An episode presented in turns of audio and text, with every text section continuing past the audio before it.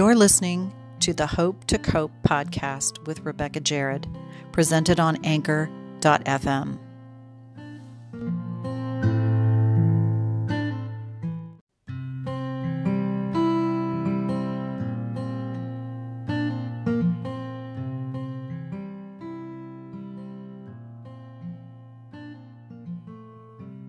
The need to understand why bad things happen is innate in us.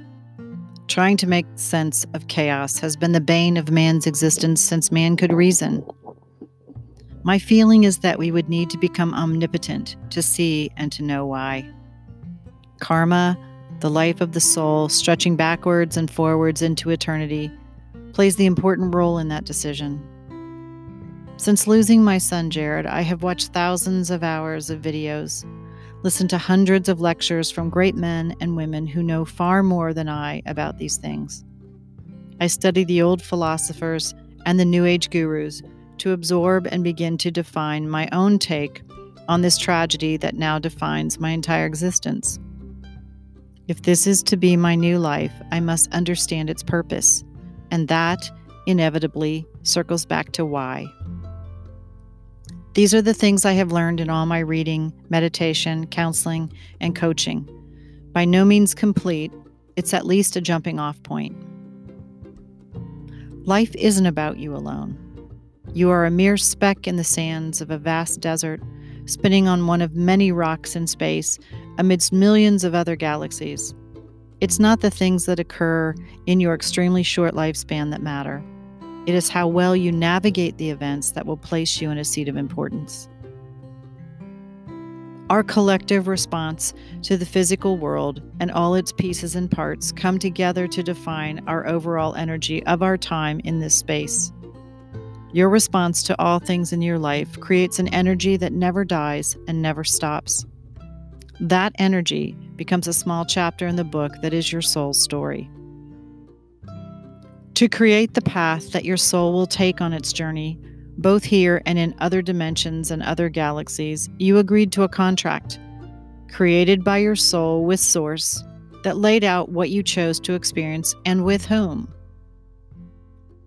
The whom are the soul family you chose, always the same, all created with an irrepressible love for one another, always with the best of intentions to teach the lessons of love. The lessons of love are faith, trust, hope, understanding, and forgiveness. All else is fear. Fear blocks love and builds walls that separate us and divide our soul. Staying in love keeps us in connection with Source, the creator of all energy. When we ask why, we are questioning the soul's choices. We are questioning as a child questions a parent or a teacher. We are falling into doubt and mistrust.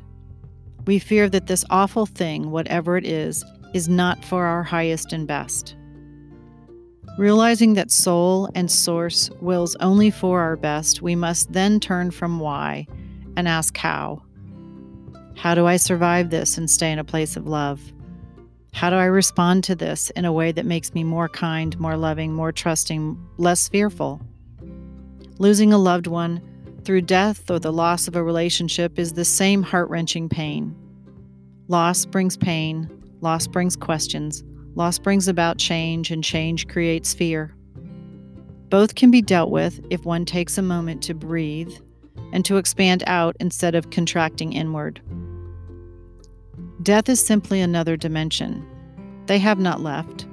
They are still very much a part of your soul's life right here, right now. You cannot feel them yet. The human emotional pain is still fresh and blocking you. Once that passes, you will see and feel them in and around you for the rest of your life here. The end of a relationship means that your soul is ready for growth. The fate of the situation is creating space for you to expand your lessons. It too is creating change, which again brings you fear. But there is nothing to fear. You are simply experiencing a new you. You may have every right to be angry, hurt, sad, hateful. Why wouldn't you be? You're human, and as such, you have human emotions to work through. But it's time to face all this anguish, to clear it from your energy and release your fears so that you can find a better feeling. Believe me, I know the insurmountable task that seems right now. Loss comes into our lives on purpose so that we can navigate to a higher vibration in our own energy. I believe that we all have meaningful work on this earth that as yet may be unclear to us. It will come, though. I have rock solid faith in that. Our work is here waiting to be done by us and only us, the ones molded by the losses we have endured. Feel what you need to feel for an amount of time that you are determining is appropriate, and then move past it. Put down the why and take up the wow,